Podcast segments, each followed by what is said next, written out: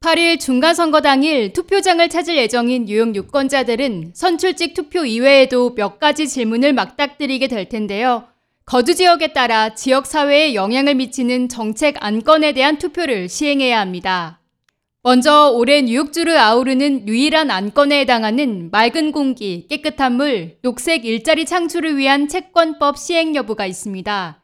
이는 2020년에 이미 제안됐으나 팬데믹으로 인해 보류된 안건으로 뉴욕의 천연 자원을 보호하기 위해 42억 달러 규모의 채권을 발행하는 것을 골자로 하고 있습니다.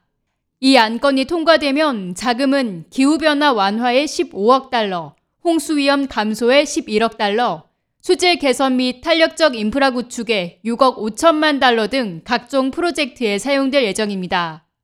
이어 뉴욕시는 세 가지 안건에 대해 투표를 실시합니다. 첫 번째, 뉴욕시 현장 서문에 가치 진술을 추가하는 내용으로 공정하고 공평한 뉴욕시 건설에 초점을 맞추고 있습니다. 안건이 통과되면 모든 뉴욕 시민을 위한 정의와 형평성 촉진을 위해 구조, 제도 및 법률을 재구성해야 한다는 문구가 추가됩니다. 다음 안건으로 뉴욕시는 인종평등사무소, 계획 및 위원회 설립에 대한 여부입니다. 이는 뉴욕시 헌장을 개정해 2년마다 시 전체 및 기관별 특정 인종평등 계획을 요구하도록 하는 내용을 담고 있습니다.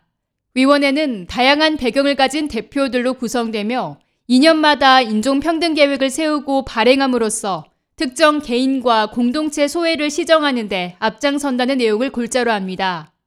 마지막 안건은 뉴욕시의 실제 생활비를 측정하는 것으로 뉴욕에서 생활하는 데 실제로 드는 비용을 더 잘 산출하는 것을 목표로 합니다. 안건이 통과될 경우 2024년부터 시는 음식, 주택, 보육 및 교통을 포함한 필수 항목의 비용을 조사해 이 수치를 추정하게 됩니다. 이에 따라 빈곤에 대한 보다 정확한 측정으로 공공복지에 대한 자격 지침을 수립하는 데 사용하고 연간 보고서도 발행할 계획입니다. 후보자들에 대한 투표 이외에도 뉴욕주와 뉴욕시 정책 안건들에 대한 권리를 행사해 보다 살기 좋은 뉴욕을 만드는 데 동참해 주시기 바랍니다.